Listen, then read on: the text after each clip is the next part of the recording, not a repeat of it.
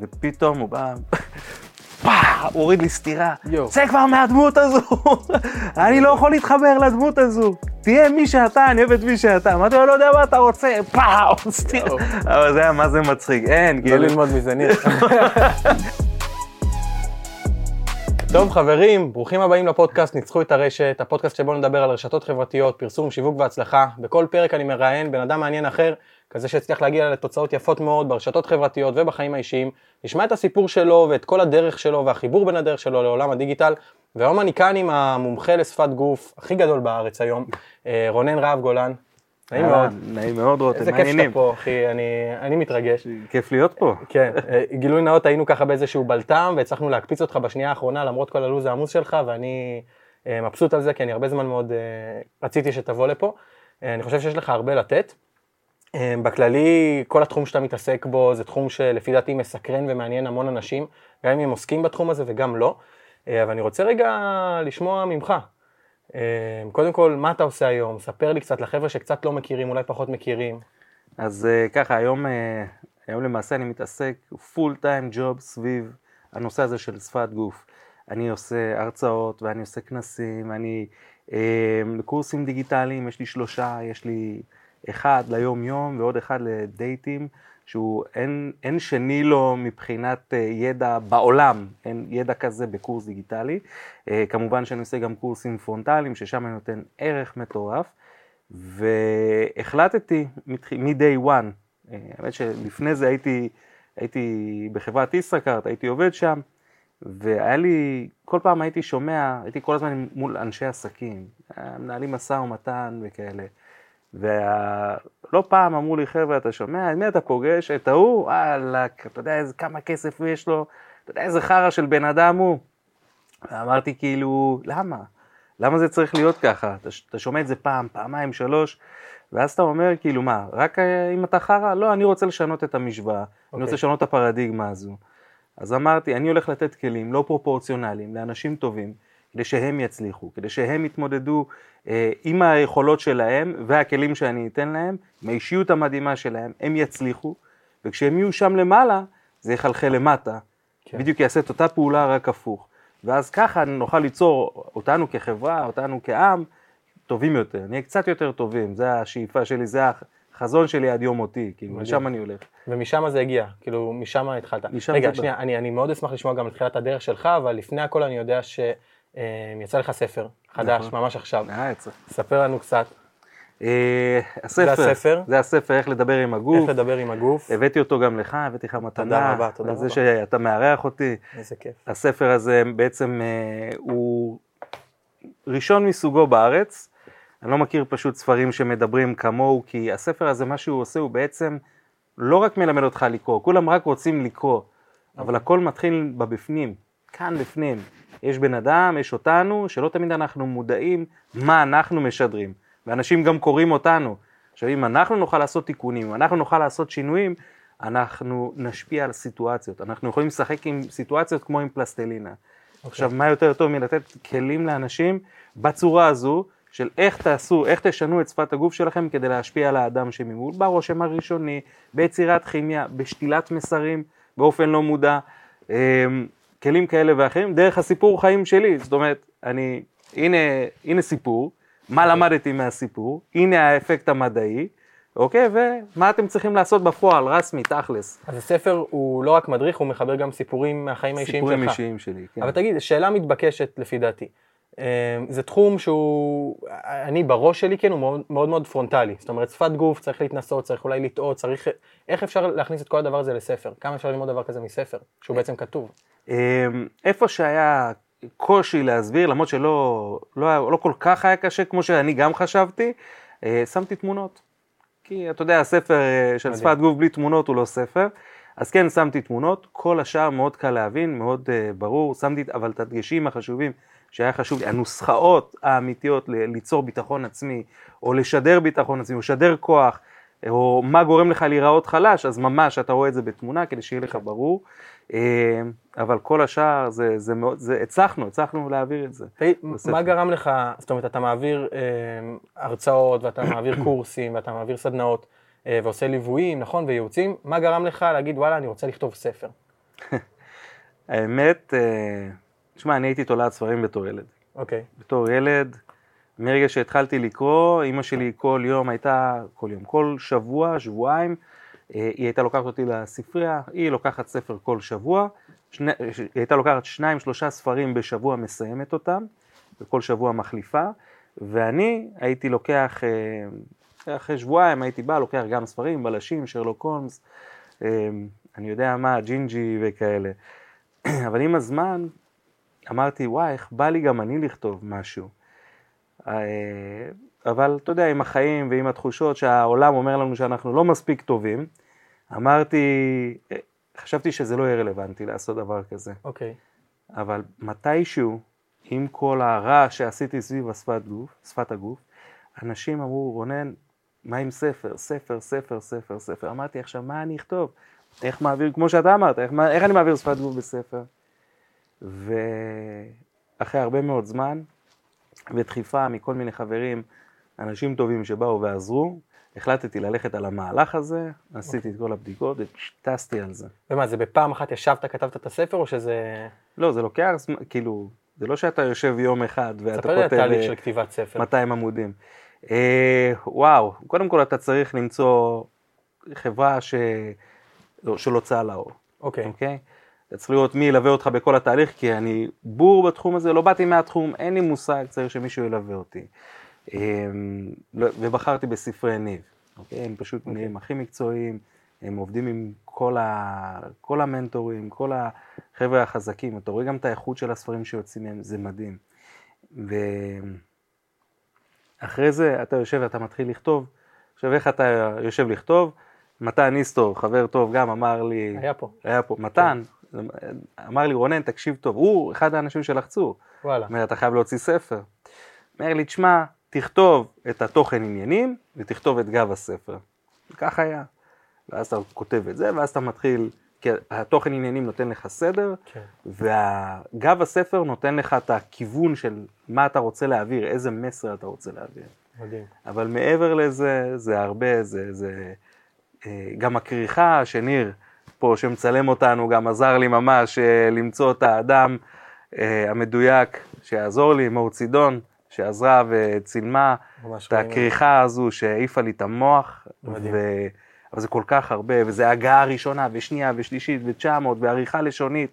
אה, זה לא כזה, זה לא אומרת, זה סיפור, תהליך. זה תהליך. כמה זמן, מהרגע שהחלטת אני כותב ספר, כמה זמן עד שהוא יצא? שמונה חודשים אני מניח. וואו. מרגע ש... מהמילה הראשונה וואו. ועד ה... טוב, אבל יש פה אחלה טיפ למי שרוצה רוצה לכתוב ספר, לא יודע איך להתחיל. תוכן עניינים. גב הספר. גב הספר. כן. וקדימה ולרוץ. מדהים. אני רוצה רגע להחזיר אותנו אחורה. כן. אתה בתור ילד, חשבת שזה מה שתעסוק בו, זה מה שתעשה? בתור ילד, האמת הכל התחיל מזה שאני ילד, כל שפת הגוף, כל הנושא אוקיי. הזה. כי הייתי רואה הרבה סרט, סרטים של גיבורים ופעולה, וברוס וויליס באמת לחיות, ואתה יודע, אתה רואה גיבורים, וגם היו גיבורי העל על הדרך. אוקיי. הייתי כל כך אוהב את זה, ואמרתי, יאללה, בא לי כוח על כמו שלהם. ואז שאלתי את עצמי, אם, אם מבקשים ממך, בגיל 10 זה היה, כן? כן. שואל- שואלים אותך איזה כוח על אתה רוצה, מה תבחר? אמרתי, לקרוא מחשבות של אנשים. ובאמת כיוונתי לזה, הייתי כמו, עושה כאלה, וחשבתי שזה יעבוד. מדהים. זה בתור ילד, מדהים. רואה את הילד עושה ככה, מתחיל לעשות, אמרתי, לא יודע, ככה הם עושים בסרטים. כן. לא, ו- לא עבד, לא, לא עבד בשום עבד. צורה שהיא. אל תנסו בבית. והייתי ממש מתפלל לזה, כאילו מתאמן לזה, עושה את התנועות, ממש, זה היה מצחיק. תמימות של ילד, מדהים. אבל באמת מתפלל והכל. בגיל 13, בבר מצווה, אה, כנראה שלמעלה שמעו את התפילה, את הבקשות. אה, דודה שמה לי ספר, אה, בנוסף לצ'ק, תמיד אני אומר בלי צ'ק, היה צ'ק, אוקיי. אוקיי, אבל אה, שמה לי ספר בנושא של שפת גוף. אוקיי. אה, כיצד לקרוא אנשים של ליליאן גלאס, וזה פתח לי את העיניים. וואו. ומאותו רגע התחלתי לחקור את זה בעצמי, לקחת עוד ספר ועוד ספר, ואתה יודע, אתה בבית ספר, ואתה נוסע באוטובוסים, ואתה רואה אנשים, אתה רואה סיטואציות, אתה מתחיל לנתח אותם, ובאיזשהו שלב אתה גם מספר שאתה לומד שפת גוף, אז אנשים, מה, אתה אומר להם שפת גוף, מה הם אומרים? קרא אותי. כן. ישר, אז מה אני עם חושב? עין, קרא אותי. אה, קרא אז אני קורא אותם, ובהתחלה אתה על הפנים, אוקיי. אבל אתה יודע שאתה על הפנים כשאתה על הפנים? כן, אתה מבקש לקבל אה, פידבק, אוקיי. לדעת כמה צדקת. אז בהתחלה אוקיי. זה 10 אחוז, אחרי זה 30 אחוז. אבל אחרי 1,000, 2,000, 3,000, 4,000 אנשים שאתה מנתח באחד על אחד, אתה מתחיל לפגוע וואו, ברמות דיוק של אה, 90 פלוס כזה. מדהים. כן, אבל גם היום אני טועה, אבל זה כן. ברוך השם, אני כל הזמן רוצה... כולם. טועים, אבל אתה, אתה הגעת ממש ל- לרמה של מומחה לשפת גוף. כן. עכשיו, השאלה שלי זה מה שעשית ישר? זאת אומרת, אחרי צבא, זה, זה הדבר הראשון שעשית? לא, או? לא, ממש לא. אני, ספר? כל החיים שלי ברחתי מזה. אוקיי, כאילו הרגשתי איפשהו, אני באמת, אה, בהסתכלות אחורה, באמת היה, היה לי בראש שזה הייעוד שלי. ועשיתי הכל, הכל, הכל חוץ מלגעת בזה, פחדתי. אה, פחדתי שזה יצליח.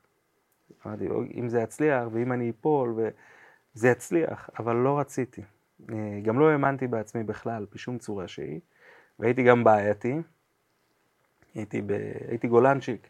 וואלה. כשהשתחררתי מגולני, אז נשאר המנטליות של גולני, אז אתה משוגע, ויש לי מלא סיפורים. אוקיי. מלא, מלא, מלא מתי סיפורים השתחררת? משוגעים.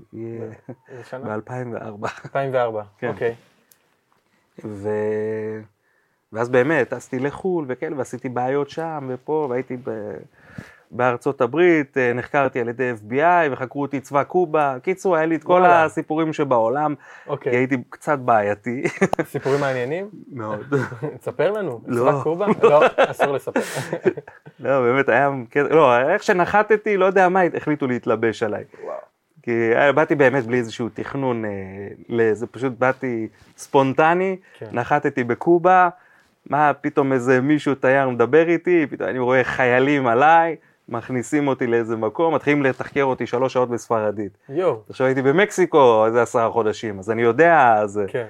אז, והם לא הצליחו להאמין שאני ישראלי, אז כאילו קיבלו את זה. וואו. והלכו ובדקו, וזה שלוש שעות בספרדית, זה היה מצחיק, זה היה, בדיעבד זה מצחיק, אבל אני כאילו הייתי הכי רגוע שבעולם, כי אתה, גם כשאתה יודע שפת גוף, אתה שולט בסיטואציות האלה. אוקיי. אתה רואה אותו מתעצבן, ואתה רואה שזה לא עצבים אמיתיים, אז אתה כאילו... ממש כוחות על. זאת אומרת, זה איזשהו סוג של כוחות על. שדיברנו פה, חיים גוזלי שהיה פה, הוא אמר שהוא מרגיש שיש לו כוחות על, שהוא רואה את הדברים הרבה יותר באיטיות, כי המוח שלו פועל הרבה יותר מהר. אה, אז כשאתה מגיע למומחה ברמה כזאת, אני מניח אני ש... גם רואה, כשאני מנתח אנשים, אני רואה את זה ב slow motion. כן. אוקיי, למשל עכשיו, אה, כנראה משהו שאמרתי, הלחיץ, או שהפה שלך התייבש, אבל ליקקת את השפתיים, אני רואה את זה ב slow motion. כן. זה... כן, פחד- פחדתי שאתה קורא אותי עכשיו.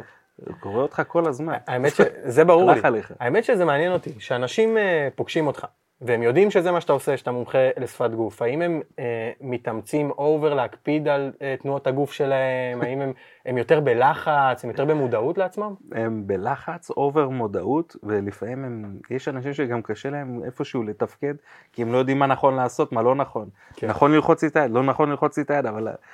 ו... והאמת, אני אגלה לכם סוד, חבר'ה, אני לא מנתח באוטומט ישר את הבן אדם שמולי. אני ממש לא עושה את זה. אוקיי. אני לא עושה את זה כי פעם הייתי עושה את זה כל הזמן, ואתה פשוט אומר את מה שאתה רואה. עכשיו תחשוב שהעולם מתנהל ברובד מסוים, אוקיי? ואני רואה את, הרוב... את הרבדים העמוקים, כן. אוקיי? שאתה אומר לי, וואי, איך אני שמח לראות אותך, ו... ואני רואה שזה לא, אז אני כאילו מתייחס ל... לאמיתי, למציאות שאני רואה. כן. אוקיי? או שאני רואה עכשיו, אה, והיו מקרים כאלה, זה היה קשה מאוד. תחשוב, אתה פשוט רואה הכל. והייתי רואה אה, חברים שלי שפתאום אה, מנסים לעשות על אה, מהלכים, על אה, חברות של חברים אחרים, ואתה מתייחס לזה כי זה מה שאתה רואה. כי כאילו מה, את, אני היחיד שרואה את זה? מסתבר שכן. שכן. אז זה יצא, הכניס המון בלאגנים, זה כאילו אני נותן לך רק קטנות. זאת אומרת, אתה, אתה באיזושהי רמת מודעות שאנשים יכולים גם קצת לחשוש ממנה, קצת לפחד ממנה. אם אני בוחר להפעיל את זה, אני יכול, כן, לראות וזה מה משהו שבא שאתה לי. יכול לבחור להפעיל או להפעיל? כן, כן, כן. בגיל 22-3 אחרי סטירה שקיבלתי, אה, ניתוח שעשיתי, ש... אה, איך קוראים לזה? היה קשוח מסתבר, אמרתי, טוב, פאף, לומד, לומד לכבות את זה. ואני מדליק אותו בשלושה מצבים. כשמאתגרים אותי, כשמישהו אומר, קרא אותי, אוקיי? זה אוקיי. פשוט בדיחה אצלנו, קרא אותי. אה, שתיים, זה כשמישהו משקר לי, אני מזהה שקר, כאילו קופץ לי בעין, בום, אני מנתח. ושלוש, שאני צריך את זה. משא ומתן, כן. אתה יודע, בדייטים, בכל מיני סיטואציות. אז אני לא באופן פעיל, אבל מה שאני צריך, אני מחפש וסורק ומוציא את המידע שאני צריך. אוקיי. נכנס למשא ומתן, אני כבר חמש דקות יודע את ההיסטוריה של כל אחד ואיך להתנהל איתו גם להמשך. גדול, גדול. אבל אה, זה עכשיו אני מושך זמן כי אני לא זוכר את השאלה הבאה. בסדר, אתה קורא את זה. בסדר. אה, אני, אני באמת, אה, באמת רציתי לשאול, עצם זה שאתה אומר שאתה יכול להדליק את זה ולכבות את זה, אבל אני עכשיו בתור מישהו שלדוגמה רוצה ללמוד שפת גוף, בסדר? ואני רוצה להיכנס לתחום הזה, אני קצת, וזאת, אה, לא יודע, אולי אני גם קצת מיושן, אבל אני חושב שאם אני יותר מדי אלמד את זה, אני אהיה עסוק כל הזמן בלנתח גם שפת גוף של אחרים, אבל גם את השפת גוף שלי, ואז הדברים יצאו לי קצת פחות טבעי. זאת אומרת, הטעות. אני אכנס לפגישה עכשיו, ואם יש לי כרגע בעיקרון, תמיד אני חושף פה, חושף לא חשיפה גדולה, אבל תמיד בפגישה אני אשב במראה, חוק מראה זה נקרא, כמו שאנחנו יושבים עכשיו, זאת אומרת, כן. אני, זה הדבר הראשון שאני עושה. אבל מ- שיקוף. כן, אבל מעבר לזה אני לא יותר מדי מקפיד על התנועות גוף שלי, לא מקפיד על התנועות ידיים שלי, ואני חושב בראש שלי, אם אני יותר מדי מודע לזה, אולי זה יצא לי פחות טבעי. אז אני אגיד לך משהו. השלבים של להטמיע שפת גוף, זה קודם כל, אל תקרא את הבן אדם. זה לא רלוונטי כרגע בהתחלה. אוקיי. קודם כל תעבוד על שפת הגוף שלך. תקפיד על יציבה, תקפיד על חיוך, תקפיד על הקשבה, תקפיד על הכל, חוץ מלנתח אותו. אם אתה תעבוד נכון על שפת הגוף שלך, לא תצטרך לנתח אותו אפילו. אתה תוכל לבוא ולהשפיע על סיטואציות. אוקיי. אתה תראה אותי מצד שני, אוקיי? אחרי שלמדת, אה, גם אחרי שלמדת אה, לשלוט בשפת הגוף שלך, אתה תזהה דברים שאתה עבדת עליהם, שהוא עושה לא נכון, ואז אתה כבר, זה יקפוץ לך כבר לעין. הפוסל במומו. כן, הפוסל במומו. ישר אתה תקלוט את זה, יהיה לך קל מאוד. אחרי זה, שכבר עבדת על זה, בוא אני אלמד אותך לקרוא. אבל הדרך שאני מלמד היא שונה. אתה אוקיי. לא צריך, אתה יכול לרשום, חשוב שתרשום, שתלמד, בוא אליי לקורס, אתה תראה שאחרי שסיימת את הקורס, פתאום אתה כאילו רואה דרך המטריקס. למה? כי אחרי שאני מראה לך את זה, איך זה נראה, אתה לא יכול לראות את זה אחרת. אתה לא יכול להתעלם מזה. כן, אתה תראה דברים שאתה לא...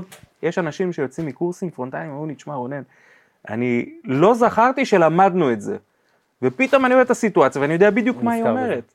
אני יודע בדיוק מה זה אומר, ולא זכרתי בכלל שלמדנו את זה, אבל זהו, ככה זה כאילו לצרוב את זה. גדול.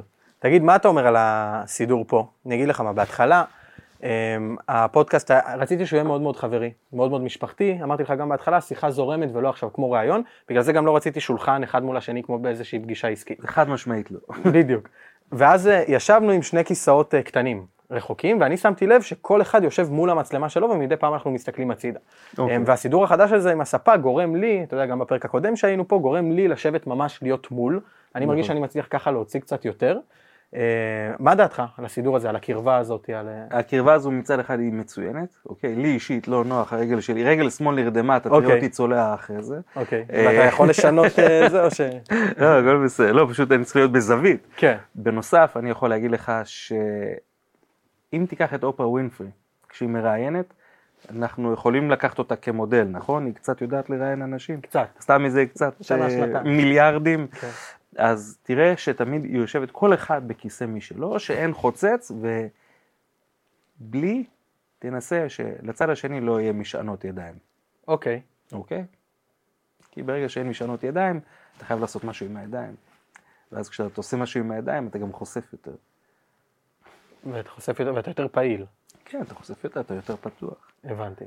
אוקיי, עכשיו, סתם דוגמה, בגלל שהשרירים שלי, עכשיו נגיד, נכון אמרתי שהרגל שלי עכשיו כן. אה, נרדמת, כן, אז משהו. ברגע שהשרירים שלנו מתוחים או לא נוחים, אנחנו קולטים פחות מידע. זאת אומרת, אם לך לא נוח עכשיו, יכול להיות שכל מה שאני מספר, 70% אתה לא שומע בכלל. למה? כי אתה, השרירים שלך פחות עסוקים בלקלוט מידע, אלא יותר ב, להתאמן. במתח, יותר להיות בס, בסטרס, בלחץ. כן. אז אה, אוקיי, אז כיסאות, זאת התשובה. אני חושב שכן, יכול להיות. יותר טוב. אבל זה נותן כאילו תחושה, נותן את הקרבה קצת ו... חד משמעית זה נותן דברים כאילו. אחרים. זה רעיון מצוין אגב, גם. כן. תגיד, אה, לי יוצא אה, להיות אה, בהרבה פגישות, לעשות הרבה פעמים משא ומתן.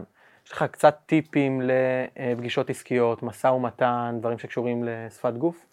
אתה רוצה, מה, אתה זה שמוכר או אתה זה שקונה? אני חושב שאני תמיד מוכר.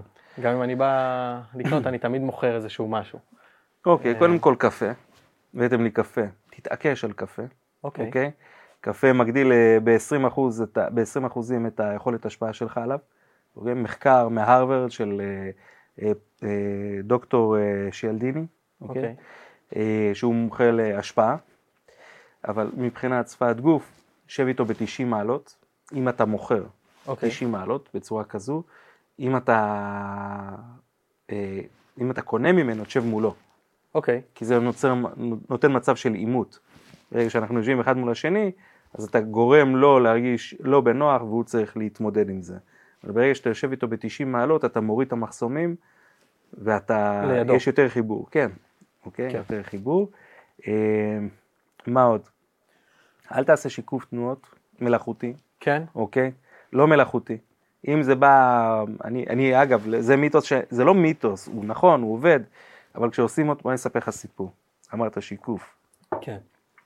שלחו אותי פעם אחת למשא ומתן, בתור uh, תחילת, תחילת הדרך שלי. שלחו אותי לעשות משא ומתן עם עסק, עם עסקה בשווי של 30 מיליון שקל, משהו בישראכרט, אוקיי. ב- ברמת התיק.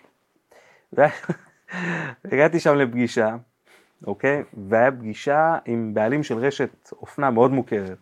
ואמרתי, וואי, מה העניינים וזה, מה קורה, יושבים, מדברים, כימיה מטורפת, אוקיי. מטורפת, אוקיי? ואמרתי, יאללה, כימיה כזו טובה, יאללה, אנחנו באמת בכזה vibe טוב, בוא ננסה לעשות שיקוף תנועות. בוא נשקף אותו, בוא נראה מה, מה קורה אם אני משקף את התנועות שלו עכשיו. אוקיי. אוקיי? יגביר עוד יותר את הזה. התחלתי לעשות שיקוף תנועות, פתאום אני רואה אותו כזה, את הפרצוף שלו לשנייה אחת משתנה. אחרי שתי דקות, אוקיי. אחרי חמש דקות, הוא עושה לי, לא, לא הבנתי. מה, אתה מחקה אותי? טוב, טוב, טוב, תודה רבה. הלו, כן, כן אחי, כן, בדיוק סיימתי פגישה, מה העניינים? ואני ככה. וואו. וואו. אז העניין, הוא יודע, כי הוא הבין מה עשית, הוא הבין שזה שיקוף, או ש... הוא לא הבין שזה שיקוף, הוא חשב לא שאתה מחקה מחכה אותו. אבל הוא ידע שזה מה שאתה מתעסק בו, ב... ב- לא, לא, כלום? וואו, אוקיי. טוב, וככה פאף, כאילו ממצב טוב הבאתי את זה למצב רע. כשאנשים עושים לי שיקוף תנועות, שמנסים לשקף אותי כי אני מומחה לשפת גוף, אז אתה יודע, אז הם רוצים לעשות עליי איזשהו רושם, ליצור איתי חיבור, כן. אז אני קולט את זה ואני צוחק. ויש אנשים, הפוך. יש אנשים מאוד מוכרים גם שהם יושבים וזה, אני אומר די, שחררו את זה, כי כאילו, כאילו זה המיתוס ה-101, כאילו הראשון, הדבר הראשון ש... כן, כי קל להגיד אותו, הוא מגניב, הוא זה, יש בו מן האמת. כן. אני מעדיף שתשקף את התדר, נגיד, אתה רואה איך אני מדבר עכשיו באנרגיה? דבר איתי גם באנרגיה. פחות בשפת הגוף, האנרגיה, במילים, אמרתי, אה, איך קוראים? קראתי לניר אח שלי, אוקיי? כן. אם הוא יקרא לי רונן, זה מוריד את החיבור. שיקרא לי אח שלי בחזרה, השתמש במונחים. אמרתי, טוב, אני הולך ל... אתה, אתה עובד בנדל"ן? אוקיי? אז אה, איך, אה, אתה עובד בנדל"ן, אתה מוכר עכשיו נדל"ן, כן. ומישהו אומר לך, תשמע, אני חייב שהקן שלי ייראה כמו שצריך. אוקיי. אוקיי? אל תדבר איתו במונחים, טוב, הדירה הבאה, הבית הבא שלך, דבר, וואלה, אני דואג שהקן שלך יהיה כזה. אלה הדברים, המילים, התדר, זה הדברים, אבל בשפת גוף, רק אם אתה קולט שזה קרה במקרה, כן. זה מצוין. זאת אומרת, לא להכריח את זה, כי אז זה יראה גם אה, לא טבעי. זה אה, לא טבעי ואתה תהיה פחות עסוק בלקלוט אותי, לקלוט מה שאני אומר, כן. ואתה תהיה אה, באובר מודעות לשפת הגוף שלי, מאשר להיות נוכח בסיטואציה. מדהים. תגיד, דיברנו קצת על מיתוסים. יצא לי לראות מיתוס שלך עם הנגיעה באף. נכון? כן. שהרבה אנשים חושבים, וגם אני אדבר עם מישהו והוא ייגע באף, אני אגיד, רגע, הוא משקר לי, הוא לא משקר לי, מסתכל ימינה, מסתכל שמאלה. כן. תספר לי עוד על מיתוסים, דברים... אה, לא, אני רק אחדד את זה, פעם, מאז פינוקיו למעשה, מבוסס שכאילו אנשים שנוגעים באף הם משקרים. עכשיו, זה נכון, יכול להגיד, להעיד על שקר, אבל למה, אבל זה לא רק, לא מחייב שזה יהיה שקר. כי אה, למה מגרד האף? ברגע שאנחנו בלחץ, או בהתרגשות, או בפחד, הלחץ דם עולה ומתרכז באזור הפנים, ולנו יש חתיכת אף, אוקיי? ובמיוחד הגברים יש כן. חתיכת אף, אז יש פה כלי דם, אז זה נותן תחושה לא נעימה. אוקיי. אז ככה אנחנו, אבל זה מתקשר, הרבה אנשים אומרים, אה, נגע באף זה שקר, זה לא מחייב שזה יהיה שקר. אוקיי? זה יכול להעיד על, אבל זה לא מחייב, יכול להיות שהוא מתרגש, יכול להיות שהוא לחוץ, יכול להיות שהנושא לא נעים לו, ויכול להיות שהוא מחרטט לך את החיים, אבל אתה כן. לא יכול להצביע, ואנחנו, הדבר האחרון שאנחנו אומרים על מישהו, הוא שיקר. עוד מיתוסים, שמישהו משלב ידיים, הוא שלילי כלפיך. הוא שלילי כלפיך. זה מיתוס שאומרים אותו. אה, אוקיי. אה, זה נכון המיתוס. שמישהו משלב ידיים אז הוא לא אוהב אותך, הוא שלילי? מגן, כאילו מרוחק קצת, כאילו. יום, פעם אחת בגיל 16, באתי לזוג ב- שהיו בדייט, אמרתי שלום, אני רונן, בן 16, כן. לומד שפת גוף, אפשר לשאול כמה שאלות, אמרו לי, שאל ילד. אמרתי, תגידי, יש לך, את שלילית כלפיו? אמיתי. היא אומרת לי, לא, איך הגעת לזה? אני אומר לה, את שלבת ידיים. אומרת, אתה רואה מעליי, המזגן בדיוק עליי. אוקיי? אז זה יכול להעיד על, אה, על קור, זה יכול להעיד על, באמת על שליליות, אבל זה יכול גם להעיד על זה שנוח לי איתך, או פשוט סתם נוח לי לשבת ככה, כן. אתה מבין? כי פתאום נוח לי. אז זה עוד מיתוס. יש... אה, מה שאני מבין מזה שאסור, אה, אני לא יודע, אתה, אתה גם מלמד ככה בטח, אסור לקפוץ למסקנות. זאת אומרת, אסור להשיג משמעית. דברים באופן חד משמעי עם סימני קריאה, זאת אומרת, תמיד צריך להטיל ספק על מה שאתה חושב באותו רגע. לא להטיל, קודם כל להטיל ספק בהכל, אבל אנחנו לא לוקחים גם סימן אחד. לפחות שני סימנים או יותר בשביל לקבל תמונה. ככל שיהיו יותר סימנים, הפסיפס יהיה הרבה יותר גדול. למה אני יכול לדעת על דברים שקרו לאנשים בעבר, איך הם היו בעבר? כי ה- היכולת שלי לקחת מלא מלא מלא מלא סימנים, אוקיי, וליצור מהם תמונה גדולה יותר, ואני יכול לדעת מי הם היו, מה קרה, איזה שינויים עברו. כן. אוקיי? אמ, אני, ואני מנתח אנשים ב... אתה יודע, אני מעלה בלייב, הם לא אומרים מילה ואני מנתח אותם. וכאילו אומרים, יש דברים שלפעמים אני אומר, שהחברים הכי טובים שלי לא יודעים את זה. מעולם לא סיפרתי את מה שאמרת לי לאף אחד. כן. כאילו לרמה כזו זה מגיע.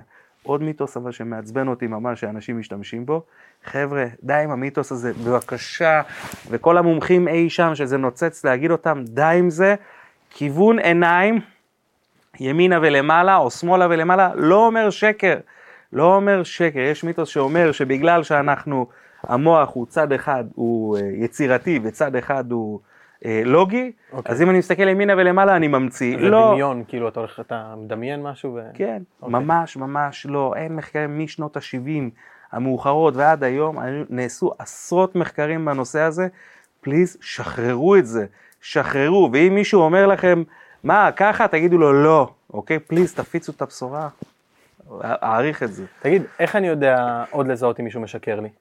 וואו, יש לך ארבע שעות פנויות? בראשי פרקים, או שלא? בגדול אני יכול להגיד לך דבר אחד, כן. אוקיי? ג'ו נברו, אחד המורים שלי, אוקיי. אה, הוא היה סוכן FBI 45 שנים. אוקיי? משנות ה-70 שהוא תפס מרגלים סובייטים, שהוא היה חלק מיחידה ש, של צוות של איזה ארבעה חמישה אנשים, וכל אחד היה לו את התפקיד שלו. התפקיד שלו היה לקחת את הנושא של שפת גוף שבדיוק התחיל בעולם, ולנסות דרך זה לתפוס מרגלים. אוקיי. יש לו סיפורים מעניינים. הוא אומר, אין אפקט פינוקיו לשקר. זה נכון, כולם מסכימים שאין אפקט פינוקיו לשקר, רק שהוא אומר דבר כזה. מתוך כל השירות שלו, רק שני אנשים לא הודו בפשע. זאת אומרת, תחשוב כמה אנשים הוא חקר 45 שנים, לא הודו. אוקיי. הוא אומר, עזוב רגע אם בן אדם משקר או לא משקר. הוא אומר, תנסה להשיג איתו זמן פנים, הוא קורא לזה פייסטיים, שאתה יכול לבוא ולדבר איתו ולדבר איתו רגוע. אף פעם אל תצא בקטע שאתה מאשים בן אדם. אל תפנה אצבע, אל תהיה, אה, איך זה נקרא? אל, אל תראה לו שאפילו אתה חושד בו. כל מה שאתה בא, אתה בא בקטע טוב, אתה בא להקשיב, ורק תן לו לדבר. ואז האמת תצא. ואז הוא, מתי שהוא כבר, ברגע שהוא הרגיש איתך בנוח, הוא כבר יספר לך. אוקיי? אבל ת, אתה צריך לזהות, כאילו אם אתה, אה, אוקיי, והוא אומר, ואם בכל זאת אתם רוצים לראות מתי בן אדם, יש לו איזשהו issue עם אה, נושא מסוים, אוקיי. תבססו קודם כל baseline. למשל, תראה, אנחנו יושבים ככה, בצורה הזו. זאת אומרת, כן. ה baseline שלך ברוגע הוא ככה. בשנייה שאתה עכשיו תשנה את, ה, את, את היציבה שלך, אוקיי. ברגע שתשנה את היציבה, מה שיקרה זה שאתה, אה, אני אדע שקרה משהו, שאמרתי משהו או שאתה אמרת משהו שהוא לא נעים לך. אם פתאום אתה תתקן את הישיבה, אפילו תעשה כזה ככה, כן. אני יודע, הנה, ראית איך עשית, כן, משהו כזה גם- קטן, אוקיי, אני אבין שמשהו פה, יש פה אישיו. אוקיי, אבל עוד פעם, אני אומר, זה בהכרח, כאילו, אני בראש שלי, בדרך כלל, אם אני רוצה לעבור לנושא הבא גם, אז אולי אני אסדר את עצמי, ו... אבל עוד פעם, אולי זה רק זה בראש עניין שלי. של נוחות. כן. אז אני צריך לשאול את עצמי. אז אוקיי, נגיד שמתי על זה עכשיו את הסיכה, אוקיי? זזת כשאמרתי, דיברתי עכשיו אוקיי. על התיכון, אוקיי? ואז אני ממשיך לדבר, ואז אני אומר, תגיד לי, מה היה אצלך בתיכון? ואז אם אני רואה אותך עושה עוד פעם את התנועה הזו, הבנתי. אני אומר, הופה, הנה עוד סיכה, בוא נמשיך, בוא נחפור שם. ואז יש כל מיני דרכים לחלץ מידע. אז אתה לא מניח הנחות ישר, זה מה שאמרת, אתה לא קופץ למסקנות, זאת אומרת, אתה רק בוחן ובודק, ואז אתה יכול להצליב את ה- את כן. המידע שאתה חוקר. הנה, אחד, מדהים. אחד החבר'ה שאני, אה, אחד מהמדריכים שיחד איתי, שאני חונך כרגע, הוא מראה לי, הוא שלח סרטון, שלח לי סרטון שהוא ניתח, אוקיי. אוקיי? אמרתי לו, תקשיב, יש לך מלא טעויות שם, וזה מפתיע אותי שיש לך טעויות על דברים קטנים, כאלה, כאילו פשוטים. מה מסתבר? הוא הכניס את העולם הפנימי שלו לתוך הסיפור. אוקיי. זה הסיפור שהוא היה... הוא השליך את עצמו. עצם, עצם הסיפור עצמו, הוא היה רגיש כלפיו. והסברתי לו את הפסיכולוגיה, מה גרם לו להגיד, לחפש דווקא שזו תהיה האמת. אמרתי לו, כל סרטון, אתה מנתח אותו פעם אחת, שאתה מאמין שהבן אדם הזה דובר אמת, ופעם אחת שהוא מחרטט את החיים, אוקיי? אוקיי. ותראה מה שכנע אותך יותר. מדהים. וואו וואו וואו חברים, סליחה שאני עוצר אותנו באמצע הפרק, אבל אם הפודקאסט הזה כיף לכם, אם אתם נהנים, אם יש לכם פה טיפת ערך, אני מאוד מאוד אשמח שתעשו איזה צילום מסך, תעלו לסטורי, תתייגו אותי, רותם שקרל באינסטגרם, אשמח לשמוע את התגובות שלכם, מאוד חשוב לי לדעת מה אתם חושבים על כל מה שאני עושה פה. יאללה, בואו נמשיך בפרק. תגיד, קודם אמרנו גם אה, פוסל במומו פוסל, יוצא הרבה פעמים שאנשים אה, אה, מנתחים אנשים אחרים ומשליכים את המקום שהם הם נמצאים בו? נכון? זה אחד הכללים העיקריים. איך אתה יכול לצאת מזה? איך אתה יכול להסתכל בעיניים שהן באמת אובייקטיביות ולא להשליך את עצמך? בשנייה שאתה מפסיק להיות שיפוטי כלפי אנשים, למה, למה מצליח לי כל התהליכים שאני עושה? למה אני יכול בזמן כל כך קצר לקחת בן אדם מבירה עמיקה, להעיף אותו לאיגרא רמא? כי זה לא משנה מה עברת בחיים. אני גם, אני פסיכופת. אין לך מושג מה הדברים שעשיתי, איזה טעויות עשיתי, אז כאילו, מי אני שאני אשפוט אותך? אז אם אני עכשיו מבין שאני לא מלאך עם כנפיים, זה לא משנה מי האדם שמולי, מי אני שאשפוט אותו, כן. אוקיי? ואני באמת מסתכל עליו בצורה אובייקטיבית, לא מתוך מקום של אגו, אני, אין אגו, רוצח אותו מזמן, כדור בראש, שני כדורים לראש, כן. אבל לא נותן לאגו לבוא עכשיו אה, לנהל אותי. מה שאמרת עכשיו רלוונטי לכל דבר, ואתה אומר גם בשפת גוף זה... שפת גוף בהכרח, בהכרח הופך אותך ליותר צנוע. כי ברגע שאתה צולל לתוך הנשמה שלך ואתה רואה את השדים שלך, אתה אומר, יאללה, מה, גם לו יש את השדים שלו. ואני יכול להגיד לכם, אתה אף פעם לא יודע מה חווה האדם שמולך. אתה אף פעם לא יודע. כמה דברים עבר ומי הוא ומה מסתתר מאחוריו. כן. מדהים. תגיד, אמ, בוא נדבר קצת על רשתות חברתיות, אוקיי? איך אתה התחלת? מתי אתה הבנת שוואלה, אני מעלה משהו לרשת, אני משתף את עצמי? יש, אוקיי, יש לי חבר מאוד טוב, חבר מהצבא, ששנים רואה את כל הקטע של כל התשוקה שיש לי לשפת גוף. איתי בכל השיט, קוראים לו עודד סיני, חבר מאוד טוב, איתי בצוות במילואים, ו... והוא כאילו, הוא גם אדם מאוד חכם, הוא יזם כזה ברוח שלו והכל, והוא אומר לי, תשמע, אני רוצה שתפגוש מישהו. הוא הבן אדם, כאילו, תראה את החשיבה, את הראייה קדימה שלו.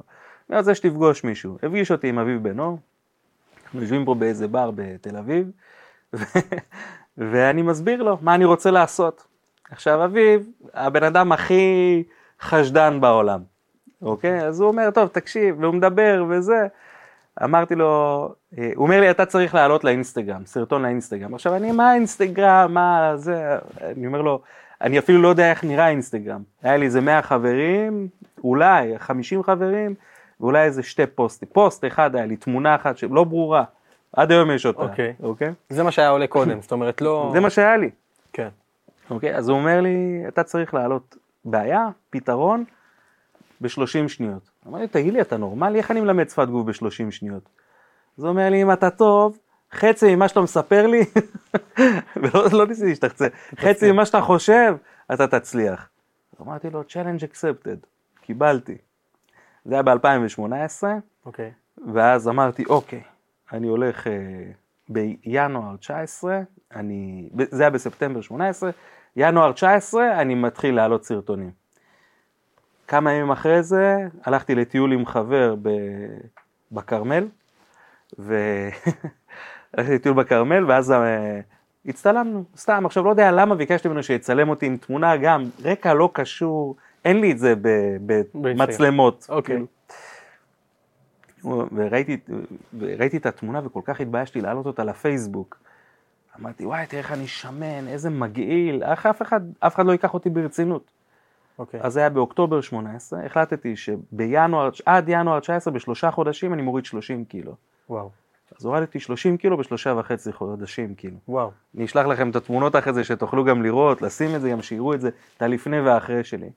מדהים. ו... ואז הלכתי לאיזה יער, ליד בית שמש, נכנסתי עמוק, עמוק, עמוק, אמרתי, יופי, פה אף אחד לא מגיע. ואז התחלתי לעשות בערך 22 אלף טייקים בערך, בערך, פלוס מינוס. וכל הניסים והנפלאות, מטוסי קרב מעליי, ובאו כל עם ישראל, החליטו להגיע לנקודה לחנות שם. ונכנסתי כל כך, רק רציתי את הפרטיות בשביל לעשות סרטון. הסרטון על- הראשון, זה הסרטון הראשון. כן, היה אה, חמישה אה, טיפים ל... לרושם ראשוני, אוקיי. וזה הכי לא אני. חשוב. זה חשוב מאוד, אבל הייתי, הנה חמישה טיפים לרושם ראשוני, כולי רעד בקול כזה. גדול. יש את זה היה הסרטון הזה? עד היום? השארתי את מדהים. שנה וחצי אחרי זה עשיתי לו הומאז'. עשיתי חמישה טיפים, אתה יודע, קצת יותר... אה. גדול. כל כמה זמן אני עושה אותו לעצמי, רק בשביל עצמי, בשביל הצחוקים. כדי לראות את ההתפתחות שלי. אז יש לי כבר אותו בשלושה, כאילו כל שנה בערך אני מעלה את הסרטון הזה, כדי שאני אראה את ההתקדמות שלי. מדהים. רגע, אז משם זה התחיל, העלית אותו לאינסטגרם? העליתי אותו לאינסטגרם, אוקיי. העליתי סטורים, העליתי ניתוחים, וכזה בהתחלה בתמונות, אחרי זה לייבים, התחלתי, כן, פשוט להיכנס, פשוט זה עף, כן. זה עף, פשוט התפוצץ. זה אף, שהתוכן טוב זה אף. כן. אה, איך היום אתה יוצר תוכן? איך היום אני יוצר תוכן? תראה, לא חסר תוכן. לא חסר תוכן. כאילו, אין, כל עוד יש אנשים, יש תוכן. וכל הקהילה שלי רוצה כל הזמן שאני אנתח סיטואציות, אז הם שולחים לי את כל מה שמעניין. בין אם זה תוכניות טלוויזיה, בין אם זה, אה, אתה יודע, ריאליטי, או עכשיו איזשהו מקרה בפוליטיקה, בכדורגל. עכשיו, דברים שאפילו אני לא, לא, לאו דווקא מכיר או מחובר, ושולחים לי את זה, ואני מסתכל על הסיטואציות ואני מנתח אותן. כל מיני דברים שרואים בטיק טוק, זה נכון או לא נכון. אז כל הזמן אני מקבל תוכן, אני מנתח אותו, ומעלה. אז מה שאתה עושה בעצם, מי שלא יודע, כן, מה שאתה עושה בעצם, אתה לוקח אה, סרטונים שהם אה, די אקטואליים, דברים שקורים עכשיו או קרו בעבר, אה, ומנתח את התנועות גוף, נכון? נכון. ועוצר את הסרטון באמצע, מנתח את התנועות גוף והכל. משהו שאנחנו קוראים, ועכשיו גם נזכרתי שפעם אני תייגתי אותך בדבר כזה, לא יודע אם אתה זוכר, משהו שאנחנו קוראים לו RTM. RTM, real time, real time אה, marketing, marketing. לקחת דברים אקטואליים ולהשליך אותם על הפעילות שאתם עושים ביום יום, שהפעילות שלך מדהימה, כי כל דבר שהוא גם ככה ויראלי ברשת או גם ככה אקטואלי, אפשר לקחת אותו ולתת לו איזשהו ניתוח גוף, ניתוח של השפת גוף. נכון. אה, איזה, איזה רשתות אתה פעיל? פייסבוק, אינסטגרם, טיק טוק, התחלתי עכשיו לעשות משהו ביוטיוב והוא גם מתחיל להתפוצץ, ניתוחים יותר ארוכים, אוקיי. משהו שאתה לא יכול לשים באינסטגרם, יש לי אחלה בחור שמנהל לי את זה, אה, וזהו, זה מה אומרת, ש... אז אתה יוצר תוכן ומפיץ בכל הפלטפורמות, זה משהו שאתה עושה? היוטיוב מנהל לי אה, אביתר, אביתר מאיר, אחלה בחור, אה, ויש לי את אינסטגרם זה אני מנהל באופן אישי, אוקיי. פייסבוק, הכל משוכפל לפייסבוק לאלו שאין להם את האינסטגרם, כן. והטיק טוק גם, אני, אני מנהל את הטיק טוק. אתה מנהל, זאת אומרת, אתה אני רק מעלה. את שם את התכנים, אבל אני פחות על זה. בעריכה, אתה עושה את העריכה או שאתה נותן... יש לי מישהו שעורך יש לך מישהו. שעורך את זה. אני אומר, זה- עבודה שלמה. זאת אומרת, להיות פעיל ברשתות. אה, כן. הרבה אנשים לא מצליחים להבין את זה שהם... הם, הם עובדים במקצוע שלהם, אבל יש פה עוד איזשהו מקצוע שהם צריכים להיות טובים בו, לא בהכרח, כן, אבל אם הם יהיו טובים בו, ישליך מאוד גם על המקצוע שהם עושים. חד משמעית, אתה, יותר מזה, אני מסר לכולם, לכל מי שרוצה לעשות את הדברים האלה. אתם באתם לשים את ה... לתת את האור שלכם, את הערך שלכם, להעניק מעצמכם, למי אתם עושים את זה? בשביל חשבון הבנק, יהיה לכם קשה מאוד. אם אתם תתרכזו רגע בבן אדם הבודד הזה שנמצא, ותדברו רק אליו, רק לבן אדם הבודד הזה, שהוא הבן אדם שאתם רוצים לעזור לו ולשנות לו את החיים, ו- ותיתנו לו את כל, את כל תשומת הלב, את, את הכל. אתם תראו ש... שוואלה, הכל מתחיל לקרות, ואתם תרצו להיות, ב... לענות לו בהודעות, אתם תרצו לתת לו עוד תכנים, אתם תרצו שהוא יצליח, אתם תיתנו לו את כל הכלים, והוא גם יחזיר לכם את זה בחזרה. אתה יודע, אה, אלכס הורמוזי, אלכס הורמוזי אתה מכיר? לא מכיר. וואו, איך אתה לא מכיר? לא מכיר, מי זה? וחובה לעקוב אחריו, אם אתה... אלכס הורמוזי הוא בחור שיש לו אה, פורטפוליו של חברות של 100 מיליון דולר, אוקיי. הוא רק מעלה תכנים לכל העולם, ספוטיפיי, זה, פודקאסטים, בלי סוף. ישראלי? לא, אה, אמריקאי. אמריקאי, אוקיי. מה הוא מוכר? כלום. הוא אומר, אני לא רוצה את הכסף שלכם. ערך ותוכן. אין לי מה, הוא אומר, אני מרוויח מיליון, בין מיליון למיליון וחצי דולר בשבוע. מה אני צריך את הכסף שלכם? כן. רק רוצה שתהיו מאושרים. זה הכל, שתהיו, שתהיו עשירים, הוא אומר. עכשיו, מה הקטע? אה, הוא אומר, ברגע שאתם נותנים ונותנים ונותנים ונותנים ונותנים, מתישהו אנשים ירצו לתת לכם בחזרה. זה חוזר בחזרה. זה נקרא עקרון ההדדיות. ואני זוכר שבהתחלה רק נתתי ערך, ערך, ערך, כל, כל, מינואר 19 לא הפסקתי לתת ערך. באיזשהו שלב אנשים, רונן, מתי הרצאה, הרצאה, הרצאה? עשיתי הרצאה בנובמבר אה, 19, הייתי היחיד בבית ציוני אמריקה והיו שמות של אה, קומיקאים איתי, אני הייתי היחיד שהיה סולד אאוט. אתה מבין? הייתי סולד אאוט. בהרצאה הראשונה עם איזה 3,000 עוקבים. גדול. וזה בגלל שהצלחת לגבש את הקהילה הזאת כבר ברשתות מלפני. כי רק נתתי מעצמי, ערך. נתתי את הקישקע שלי עבורם. מדהים. אה, לא, מה שאמרת עכשיו זה משהו שגרי וי גם אה, אה, אומר הרבה מאוד, והוא גם פחות או יותר בא- באותו מקום. מרוויח הרבה כסף, יש לו את החברת פרסום הכי גדולה בעולם, אלף אה, עובדים, משהו כזה, הוא פשוט מייצר תוכן ומוציא החוצה. לעולם, והוא אומר, זה חוזר בחזרה. אה, דרך אגב, זאת אחת הסיבות שאני עושה גם את הפודקאסט הזה. זאת אומרת, יש לי את החברת פרסום שלי, ואנחנו עושים שם, עובדים חברות גדולות, איגודים, מי שבוחר לעבוד איתנו, הוא לא נמצא שם באינסטגרם, זה לא הלקוח קצה. אבל עצם זה שאני פוגש אנשים מעניינים, עצם זה שאני מצליח להוציא תוכן החוצה, אה, זה פשוט חוזר. זה חוזר אליי, והרבה חבר'ה שכבר היו פה בפודקאסט, אנחנו מדברים על שיתופי פעולה ועושים דברים ביחד, איכשהו זה, זה, זה, זה מתחבר, ולפעמים גם קשה לראות את זה, קשה, זה לא איזשהו ROI שמחזיר לך את הכסף במיידי. נכון. אני אעלה סרטון לאינסטגרם והנה עוד סליקות אשראי, זה לא עובד זה ככה. לא עובד ככה. אה, אבל, אבל בסופו של דבר, אחרי, אם אתה מתמיד ואחרי זמן מסוים, זה פשוט חוזר אליך, חד משמעית. חוזר אליך מהעולם. ואני יכול להגיד שהדבר היחיד שמנצח, שני דברים שמנצחים, זה ערך, מה שכולם אומרים, באמת לתת ערך, לא עכשיו סתם ערך לצאת ידי חובה, ואותנטיות. תהיו עצמכם, תהיו אתם. אני בה- בהתחלה בלייבים, אני, אני, עד היום בלייבים, אני עולה עם בירה, אני עולה עם ג'ין טוניק, כאילו, זה אני.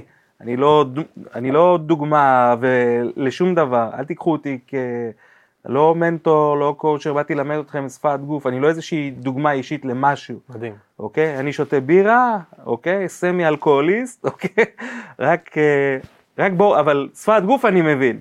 מדהים. מבין? כאילו, זה מה שאני, ואנשים אהבו את זה, ובאמת, עם הזמן, אתה יודע, אנשים פותחים את הלב והכל ושואלים שאלות, ואני מנסה לעזור להם, אתה מצליח, אתה מצליח לשנות לאנשים את החיים, למה? כי אכפת לך. אני יכול להראות לך, אני ב-48 שעות האחרונות, האגודל כבר לא מתפקד לי, כי אני רק עונה לאנשים. אתה עונה על כל. ההודעות שאתה מקבל? על הכל. מדהים, אוי ואבוי לי אם אני, איך קוראים לזה? אם יש לי משהו שהוא פתוח. מדהים. למה? כי אני פה בשביל האנשים. אני, אני לא רלוונטי. אני לא רלוונטי. מה שרלוונטי זה העם, זה האנשים, זה כאילו, זה כולם. זה אנחנו, כעם, אני מתכוון. מדהים. לא, אני, אני אומר, זה קטע, אני חושב תוך כדי, תוך כדי הפודקאסט מתחברים פה הרבה דברים של הרבה שאנשים יושבים פה, ו- וזה פשוט מצטלב. עידו גור שהיה פה בשבוע שעבר, גם אומר, הוא עונה על כל הודעה, כל הודעה, וגם, לא רואה את ה-ROI המיידי של זה, אבל בסופו של דבר זה יוצר איזשהו משהו טוב. אה, אני מאוד מתחבר גם למה שאמרת על האותנטיות, זה משהו שאני תמיד אומר, תמיד מנסה לא, לא להיווצר ככה, עצם זה שאני יוצר תוכן, אני לא רוצה שיחשבו שאני בא ללמד כי אני יותר טוב ממישהו, אלא כי אני באמת רוצה להוציא תוכן החוצה. אה, ואני גם קצת מסתייג מאנשים שכן עושים את זה בשביל למתג את עצמם, כמו שאמרת, כמנטורים או כמשהו שהוא מעבר לזה. היו לי גם כמה נפילות ודברים כאלה שכן התחלתי לעבוד עם אנשים כאלה, שאני גם מאוד נחוויתי מזה כי זיהיתי את הפייק הזה, והאותנטיות הזאת היא חשובה. עכשיו, לפעמים גם קשה לייצר את האותנטיות הזאת. כי אם אתה לא רגיל לדבר מול מצלמה, וזה משהו שאני גם עדיין לומד, נפתח את המצלמה ואתה אוטומטית, בלי שאתה שם לב, אתה מדבר קצת שונה, אתה, אתה, אתה מתנהג. קצת שונה. אה, אתה מרגיש את זה, גם אני בטוח גם אם אנחנו נעשה את השיחה הזאת כשאין פה מצלמות, גם, גם השפת גוף שלנו, הרבה דברים אחרים יהיו שונים, אולי נהיה פחות דרוכים, אולי נהיה פחות, אני, אני, לוקח זמן לצאת מהדמות. כן, אני לא אשכח את הקטע שבא, איך קוראים לזה? אותו אביב בנו, הצלם, לא אשכח, היה איזה יום אחד, שהוא בא לצלם אותי, כאילו הוא ממש ליווה אותי כמה חודשים אחרי זה, כמעט שנה אחרי זה רצנו ביחד אפילו יותר, עד היום אנחנו חברים טובים, הוא גם ממשיך עם העסק שלו, ואני לא אשכח, הוא בא מצלם אותי, אוקיי? הוא עושה לא טוב, מההתחלה, צא מהדמות. ואז הוא, הוא, אני לא יודע על מה אתה מדבר, ואז כזה, אני עוד פעם, צלם אותי, ואז הוא עוצר, צא מהדמות הזו, פאח! לנו יש אה, סשנים, תשאל אותו גם, סשנים שאנחנו יושבים שעות מול מצלמה ומדברים, ואני פשוט לא מרוצה מזה, כי אני מרגיש שזה לא יוצא אותנטי, ואני לא, קשה לי לשחרר מהלא אותנטי, ואז אני והוא מתחילים לדבר בשיחת צד שהמצלמה פתוחה, ואז פתאום זה יוצא אותנטי. כי אני מסביר לניר, ואני לא מסביר למצלמה, ואני לא חושב איך אנשים יחשבו עליי, ומה הם יראו את זה, שהם יראו את זה כפוסט. נכון. אתה יודע, אני רואה את הפוסט. אה, עוד פעם, בגלל זה גם בפודקאסט לפעמים זה יוצא מאוד מאוד אותנטי, אתה יכול לדבר, אתה לא חושב על מה שאתה אומר, אתה כן, מדבר אתה לבן אדם שוכח שיש. מצלמות. כן, כן, אני קשה לי, אבל מנסה לשכוח. תגיד, יש לי, כן, רק אה, טיפ, לפעמים לוקח זמן, וזה בסדר גמור. אה, אני למשל מאוד נינוח בפודקאסט. למה? כי הייתי בלא מעט פודקאסטים, הייתי בכל מיני סיטואציות. זה, אני מאפשר לעצמי באמת להרגיש בנוח, ויותר מזה, תאפשרו, לעצמך, אה, תאפשרו לעצמכם גם לא להרגיש בנוח. תאפשרו לעצמכם להבין שאתם לחוצים וזה בסדר. אתם בני אדם, הכל טוב, הכל בסדר. רק אה, אל תיתנו ללחץ לשבש לכם את החשיבה. זה הכל. אם אתם לא בטוב, תעצרו, תעשו את זה בפעם אחרת. אבל אם אתם מתרגשים, תנו לזה לרוץ. יותר מזה אני אגיד לך, שאלתי פעם רופא כחלק מהלימודים, מה ההבדל בין לחץ להתרגשות, מבחינת סימפטומים בשפת אוקיי. גוף. הוא היה רופא כזה עם מבטא רוסי כבד, עושה לי, אין הבדל, זה אותם סימפטומים. אני אומר לו, אוקיי, אז מה ההבדל בין לחץ להתרגשות? הוא אומר לי, בחירה. אז אם אתם לחוצים, תגידו בקול רם, אם מישהו שואל מה קרה, למה אתה לחוץ? לא לחוץ, אני מתרגש. רק אם תוציא, בשנייה שתוציאו את זה מהפה, המוח שומע את זה, אתם, הוא משנה את ה-state of mind, תנסו את זה. זה מדהים. עובד לי כל פעם מחדש. אתה, עכשיו נזכרתי גם, אתה, יצא לי לשמוע אותך אומר עוד משהו על זה שאתה יכול להוציא משהו באופן שהוא קצת פיקטיבי בשביל להשפיע על הגוף שלך, בשביל להשפיע על המוח. אה, דוגמה, לא יודע אם זה היה לפני פגישה או לפני משהו חשוב, לחייך. עמידת סופרמן, לחייך. מה זה כן? עמידת סופרמן? עמידת סופרמן זה שאתה עומד, אה, עומד אה. בצורה כזו, אוקיי. במשך אה, שלוש דקות. יש מחקר שאומר שאחרי שתי דקות זה אה, מעלה את הטסטוסטרון ומוריד את הקורטיזול, מו- מעלה לך את הביטחון העצמי ב-25% ומוריד את הלחץ ב-20%, אבל אה, אני שמתי לב שיש הבדל בין השתיים לשלוש דקות. וואלה, זאת אומרת שעדיף עוד דקה, תנו את זה, זה עובד תמיד. אוקיי. זה, זאת אומרת זה משפיע על המוח, המוח מבין שאתה באיזושהי עמדה. מסוימת, מרמה אותו. כל הנושא הזה של לרמות את המוח הוא נושא מאוד מעניין, אוקיי? כי אה, המוח נמצא בתוך הגולגולת, הוא לא רואה כלום, הוא לא שומע כלום, הוא מקבל מידע משליחים. מי השליחים? העיניים, האוזניים, הריח, טעם, אפילו החישה ושפת הגוף שלנו. הוא מקבל מידע ועל פי זה הוא יודע מה, מה קורה בחוץ, okay. הוא אוקיי. מתרגם את זה. עכשיו, כשנכנס פה טיגריס, העין רואה את זה, אוטומטית המוח אומר, אמא, אוקיי? עושה לך רר, וזה, ואתה, הטיגריס עושה רר, אתה נכנס לאמא, אוקיי? זה המצב הרגיל. אוקיי. עכשיו, שפת הגוף שלך מתכווצת, אוקיי? ברגע ששפת הגוף מתכווצת, המוח מקבל, כן, מקבל אישור, אנחנו בסטרס, הוא מתחיל להפריש לך הורמונים, אדרנלין, אה, מעלה לך את הקורטיזול, נותן לך קוקטייל שם כדי שיכניס אותך לסטרס. כן. אבל אם אתה נכנס באמצע, אוקיי? בתור, זה נקרא ביו-פידבק. זאת אומרת, אתה נכנס באמצע ואתה אומר, אוקיי, אני מרפה, מה, אני, מה קורה, מה אני מרגיש עכשיו, שהשכמות שלי תפוסות, שאני לחוץ, אתה מרפה את השרירים, מרפה את כולך, המוח מקבל איתות שאנחנו בסדר, הוא אומר, "פו, סכנה חלפה, גם אם הטיגריס פה, עושה לך רר, אתה עושה לה, "אה", אתה מבין? ואתה בעצם יכול לעבוד על המוח שלך, ואז אתה גם, גם טכנית אתה תהיה פחות לחוץ. נכון. זאת אומרת, אם אני, יש איזושהי סיטואציה, נגיד, אה, אני, אני משליך את זה אליי, יש איזושהי סיטואציה בפגישה, ואני מרגיש מאוד מאוד בלחץ, אולי זה כן יהיה, זה לא יהיה, ואני מרגיש שאני בלחץ, גם הדפיקות לב לפעמים מרגישים אותם, פתאום חזק, גם פתאום נהיה חם, אז אוטומטית בשפת גוף שלי לנסות, כן, אם אני מצליח לזהות את זה, לנסות להיות טיפה יותר רגוע, ולראות איך זה מתחיל להשפיע לי על, ה... על הלחץ. זה בדרך כלל קורה לפני שאתה בא להגיד את המחיר, אוקיי? זה קורה בנקודות מפתח. שים לב שכשזה קורה, הלב מתחיל לדפוק, ואתה באמת אה, מתחיל, השכ... אצלך, במקרה שלך, זה, שים לב, זה יהיה השכמות שהן פתאום עולות ככה, כן. אוקיי? הן עולות לא כל כך אה, זה, אה, אבל. הן יעלו טיפה ויהפכו להיות אבן. אתה, אם תרפה את זה, ואתה גם, תר... אתה, שים לב, במשא ומתן, אתה רוכן כלפי הבן אדם לפני שאתה בא להגיד לו את המחיר. אוקיי? איזה קטע, לא הייתי איתך במשא ומתן, אני יודע מה שפת הגוף שלך. אז תישען אחורה, תתרווח, תן לכל זאת השרירים. עדיף לא לרקון קדימה. לא, עדיף זה- כן. זה בסדר, רק בשבילך, בשביל הביו-פידבק. כן. תרפה את הכל, תישען ככה בכיסא, לא עכשיו מצב נוזלי, כן. אבל אתה יודע, שכולך זקוף ורפוי, אוקיי? ואז תגיד את המחיר. תראה- אתה תראה זה בשתי שניות, שתי שניות בלבד, כל הגוף שלך נהיה רגוע יותר, כל המוח נהיה רגוע. הוא אומר, וואי, איזה יופי. שומע, המחיר 25,000 שקל, פלוס מה. זה אחרי הנחה, הוא קיבל. וואלה, ובאתי לקראתך כי אתה אחלה גבר. לא, זה מצחיק, אבל... טוב, אפשר, לדבר על זה הרבה, גם בהתנהלות של משא ומתן ודברים כאלה. אה, אצלנו, עוד פעם, אולי אני קצת חושף אה, סודות, אבל אה, אני לא מדבר בדרך כלל גם על מחיר עם לקוחות.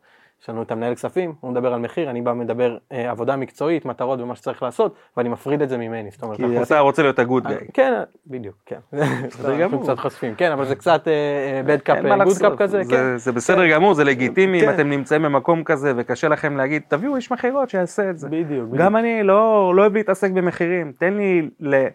אני לא רוצה לערבב את העזרה. לקטע של אה, תמחור, אני לא, לא בא לי להיכנס לזה. כן.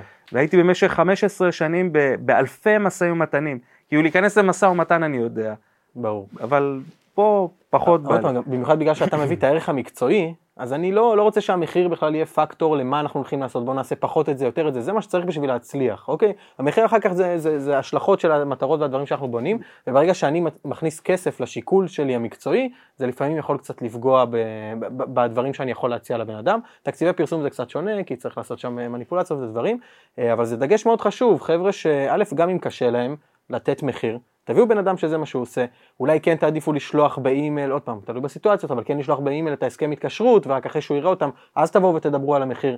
אה, יש השפעה על הדברים האלה.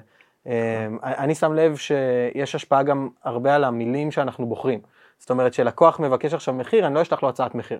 שולח לו הסכם התקשרות. אוקיי, ברגע שאני אשלח לו הצעת מחיר, אני בא ואני מציע לו משהו, והוא צריך לאשר. ברגע שאני שולח לו הסכם התקשרות, חוזה התקשרות, חוזה לפעמים מלחיץ. אז הסכם התקשרות, יש פה משהו אחר, אנחנו מדברים פה על עבודה משותפת ביחד, אני לא מציע את עצמי, זאת אומרת, גם אתה בבחינה פה, אולי אתה כן מתאים לי, אולי אתה לא מתאים לי. אה, כן, זה- שמתי לב לזה, בוא'נה, למדתי משהו. כן, איזה כיף. רונן גולן למד ממני משהו. מה זאת אומרת, אני מכל מלמדיי, למה מי אני? איזה כיף, איזה כיף. אה, יש לי שאלון קצר, יאללה, תשאל אותי. ממש קצר, אה. ואחרי זה ניכנס לעוד כמה שאלות. דבר ראשון שעולה לך בראש, פשוט לזרוק. אוקיי, פייסבוק או אינסטגרם? אינסטגרם, אינסטגרם או טיק טוק? אינסטגרם. הרצאה בישיבה או בעמידה? עמידה, חד משמעית. יש כאלה שמרצים בישיבה. אוי ואבוי. אני, יצא לי להיות אה, בבינתחומי קצת, והיה איזה מרצה אחד שפשוט, אתה יודע, הוא יושב וכותב ורואים את המסך, אבל הוא פשוט בישיבה. אתה נרדם שלוש פעמים תוך כדי ההרצאה. לא רק זה, אני גם אה, לא אוהב ש... אם אתה רוצה לקחת את הכוח למרצה, שים לו מיקרופון ביד. אוקיי? אתה תבטל לו את ה... הוא צריך... אם הוא מחזיק משהו, זהו, הרסת לו את כל ההרצאה. עדיף, זאת אומרת, בלי מיקרופון. רק עם שתי ידיים, לא, או מדונה, כן. אוקיי? או שתדבר בקול רם, עדיף ממיקרופון, מלהחזיק את המיקרופון ביד, אוקיי? אוקיי. אלא אם כן אתה זמר. סטנדאפיסט, סטנדאפיסטים אוהבים את ה... סטנדאפיסטים גם, אני, אני אמליץ להם כן לבוא, אלא אם כן יש להם כל מיני אפקטים שהם עושים טאק או רעשים כאלה של הפאנצ'ים, כאילו. כן. הם עושים אה, מניפולציות של פאנץ', אבל חד משמעית, דברו, דברו עם הידיים. יוצא לך, ב... דרך אגב, מי, תגיד לי, מיתוס או לא מיתוס? אה, יש את ה-W בהרצאה. מכיר זה של ללכת ב-W, כאילו ללכת ימינה, ללכת שמאלה, מה ששמעתי? אני מעדיף אה, אותיות לטיניות אחרות. סתם, אני פשוט הולך. אני פשוט כן, הולך. כן, אבל תשלטו בבמה, תלכו לאן שבא לכם, כמה שבא לכם. כן. תרגישו בנוח בבמה. אל תהיה עכשיו W ואותיות, אל תתעסקו, אל, איפה, כל דבר שנותן לכם להיות overthinking, כאילו חשיבת יתר, תבטלו אותו, אוקיי? נוחות. זה אחד הפחדים שלי, החשיבת יתר הזאת, לחשוב יותר מדי, אני אומר אם אני יותר מדי ללמד ואכנס לתחום הזה, פעם אולי זה איזשהו מחסום שלי, אני מרגיש שאני אהיה יותר מדי מודע לעצמי, זה ירגיש לי פחות טבעי, אני כל הזמן אחשוב, אני כל הזמן אנתח ואני פחות אהיה נוכח ברגע. אז מה הכי קל לעשות? להתרכז במשהו, משהו אחד בודד. תעבוד רק על היציבה. רק, אתה יודע מה, משא ומתן הבא, אל תתעסק בשפת גוף שלך, תשב ככה מבחינתי, רק מה, ברגע שאתה בא לדבר על משהו שמעלה את הלחץ, שים לב רק לדבר הזה. תשלוט בו, תעבור לדבר הבא. זאת אומרת, להיות מוכן, ברגע שאני מעלה את זה, להיות מוכן לפני, לבחון את התנועת גוף. כן. תגיד, עיניים, לא דיברנו על אה, קשר עין, מבט בעיניים, כמה זה משמעותי, עד כמה זה חשוב ל- להקשר מאוד? משמעותי. זה יוצר, זה מפריש אצלנו ניורוטרנסמיטר שנקרא אה, אוקסיטוצין, אוקיי? אוקיי. זה הורמון של חיבור. כשאנחנו מסתכלים לתוך העיניים של הבן אדם, מעבר לזה שהוא מרגיש שאנחנו ביחד, זה יוצר חיבור בינינו. אני יכול גם להגיד שאוקסיטוצין, נכון אמרתי נכון, אוקסיטוצין, אם אני לא טועה, אנקדוטה זה הורמון שמופרש במוח של אימהות שמניקות את, ה, את, ה, הוא, את הילד הוא שלהם. מופרש במגע, כל מגע, הוא מופרש בכמויות אדירות כשאנחנו בלידה, אוקיי? בלידה עצמה, גם לאימא, גם ל- לתינוק. יותר מזה, גם אם תינוק נמצא במצב חירום, מצב חירום של חיים ומוות, הם יעדיפו לקחת שנייה אחת את התינוק, להניח אותו על האימא, שבריר שנייה, כי האקט הזה מפריש ממנה את אור- אה, כמויות אדירות של אוקסיטוצין, מדהים. כדי שהיא תאהב את הדבר הזה שעכשיו היא- עם כל ה... זה, זה טראומה, זה כאילו, כן. זו חוויה לא פשוטה, היא צריכה לאהוב את הדבר הזה, ויש אימהות שכשלא עושים את זה, הן יכולות לחוות דיכאון אחרי לידה. אז וואו. זה עד כדי כך חשוב האוקסיטוצין, זאת אומרת, זה, זה הורמון שמופרש במוח שמראה על חיבה, על, אה, על חיבור, חיבור. על חיבור מסוים. וזה מה שמופרש גם כשאנחנו מסתכלים בעיניים אחד מסתכלים בשני. בעיניים, כשאנחנו לוחצים את היד, אוקיי, מופרש אוקסיטוצין, כשאנחנו מחבקים, וזה אומרים, אה, אתה מחבק ילד, חבק אותו עד שהוא ירפה. אתה אף פעם לא מרפה ראשון כשאתה מחבק ילד. וואו. לפעמים הילד צריך יותר. ואם וואו. תחבק בן אדם 30 שניות, אתה תרגיש, תראה איך אתה פתאום מרגיש הרבה יותר קרוב אליו. סתם מחבק אותו, כן. 30 שניות. מדהים, וואו. אני, לומד, כן. אני לומד הרבה. קשר עין הוא מאוד אני לומד. הרבה, אני חייב להגיד רגע, וזה, אני לומד הרבה, אה, זה מסקרן אותי, אני רוצה ללמוד עוד, אני בן אדם שהוא מאוד מאוד סקפטי גם אה, מבחינת ממי הוא לומד ו- ואיך הוא לומד את הדברים. אני אתחיל בלקרוא את הספר, לפי דעתי אה, זאת תהיה ההתחלה, אה, ואני אשמח גם אחר כך ש... חברים, זאת המלצה, ואני לא ממליץ בדרך כלל על אה, זה, אבל מדהים, אני לומד פה הרבה. תגיד, מה תעשה עוד חמש שנים מהיום? טוב, יש לי מהלך שכרגע אני לא רוצה לחשוף אותו, אבל כן, תהיה? כן לשנות את ה... זה. כן, אני רוצה לשנות את פני החברה באופן אה, הרבה יותר משמעותי, הרבה יותר גדול, אבל אה, אני הולך למהלך שהוא אה, כלל ארצי, ואולי אפילו גם בחו"ל נתחיל. אבל קודם כל, אמרתי לך, העם הזה, למרות שכבר אה, בתל, שהיא גם בת הזוג שלי וגם אה, מנהלת אותי, יושבת לי פה שנתחיל לעשות גם תכנים באנגלית, אוקיי. ואין לי בעיה פשוט לעשות את זה, אה, אבל אני רוצה קודם כל, אה, איך אומרים, עניי עירך קודמים. עכשיו זה לא שאנחנו עניים, אנחנו עניים בידע לפעמים, אני חושב שידע הזה יכול לעשות טוב. אני ראיתי עין בעין כל פעם שאנשים שלקחו את הידע, התחילו ללמוד שפת גוף, אתה רואה את ההתפתחות שלהם, אתה רואה אותם פתאום, איך הם הופכים להיות טובים יותר, חדים יותר. מצליחים יותר. זה, ואתה יודע, גם רגועים בסיטואציות.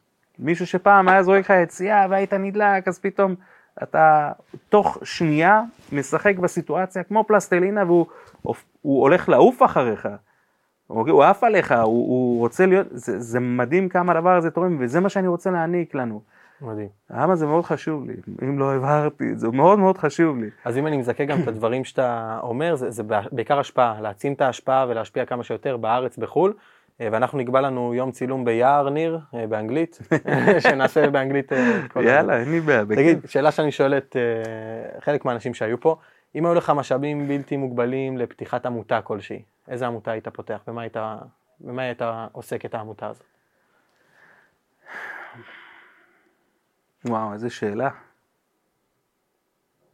מצד אחד, הייתי כן רוצה שאנחנו נחזור למקורות שלנו, כי אני חושב שהחיבור, עצם זה שאנחנו, חתכו אותנו לחתיכות קטנות בקטע של מונחים של אה, אה, חרדי, חילוני, מסורתי, דתי, דתי-לאומי, דתי-לאומי, דתי זה, ד... חוסר כאילו, אחדות. כל הדברים האלה, וגם אה, בחרדים, אז אתה רואה, יש לך בל, סגור, יש לך את כל החתיכות האלה שחותכים כן. אותנו, משהו שיגרום לנו לחיבור כעם אחד, כי אנחנו, אני מאמין שבאחדות שלנו, אוקיי, גם בתקופות הכי קשות של עם ישראל, גם כשהם לא היו שומרים יותר מדי מצוות, אתה יודע, בתקופה התנ"כית, אבל כשהם היו מאוחדים, אף אחד לא יכל עליהם, אף אחד לא יכל על העם הזה, ואתה רואה את זה בתקופות, במלחמת לבנון השנייה, בכל מיני אה, סיטואציות, אתה רואה איך, אה, איך העם הזה הופך להיות עוצמה, כמה שהוא קטן, הוא הופך להיות פשוט עוצמה בלתי נתפסת, אה, אז זה משהו אחד שאולי הייתי עושה. אוקיי.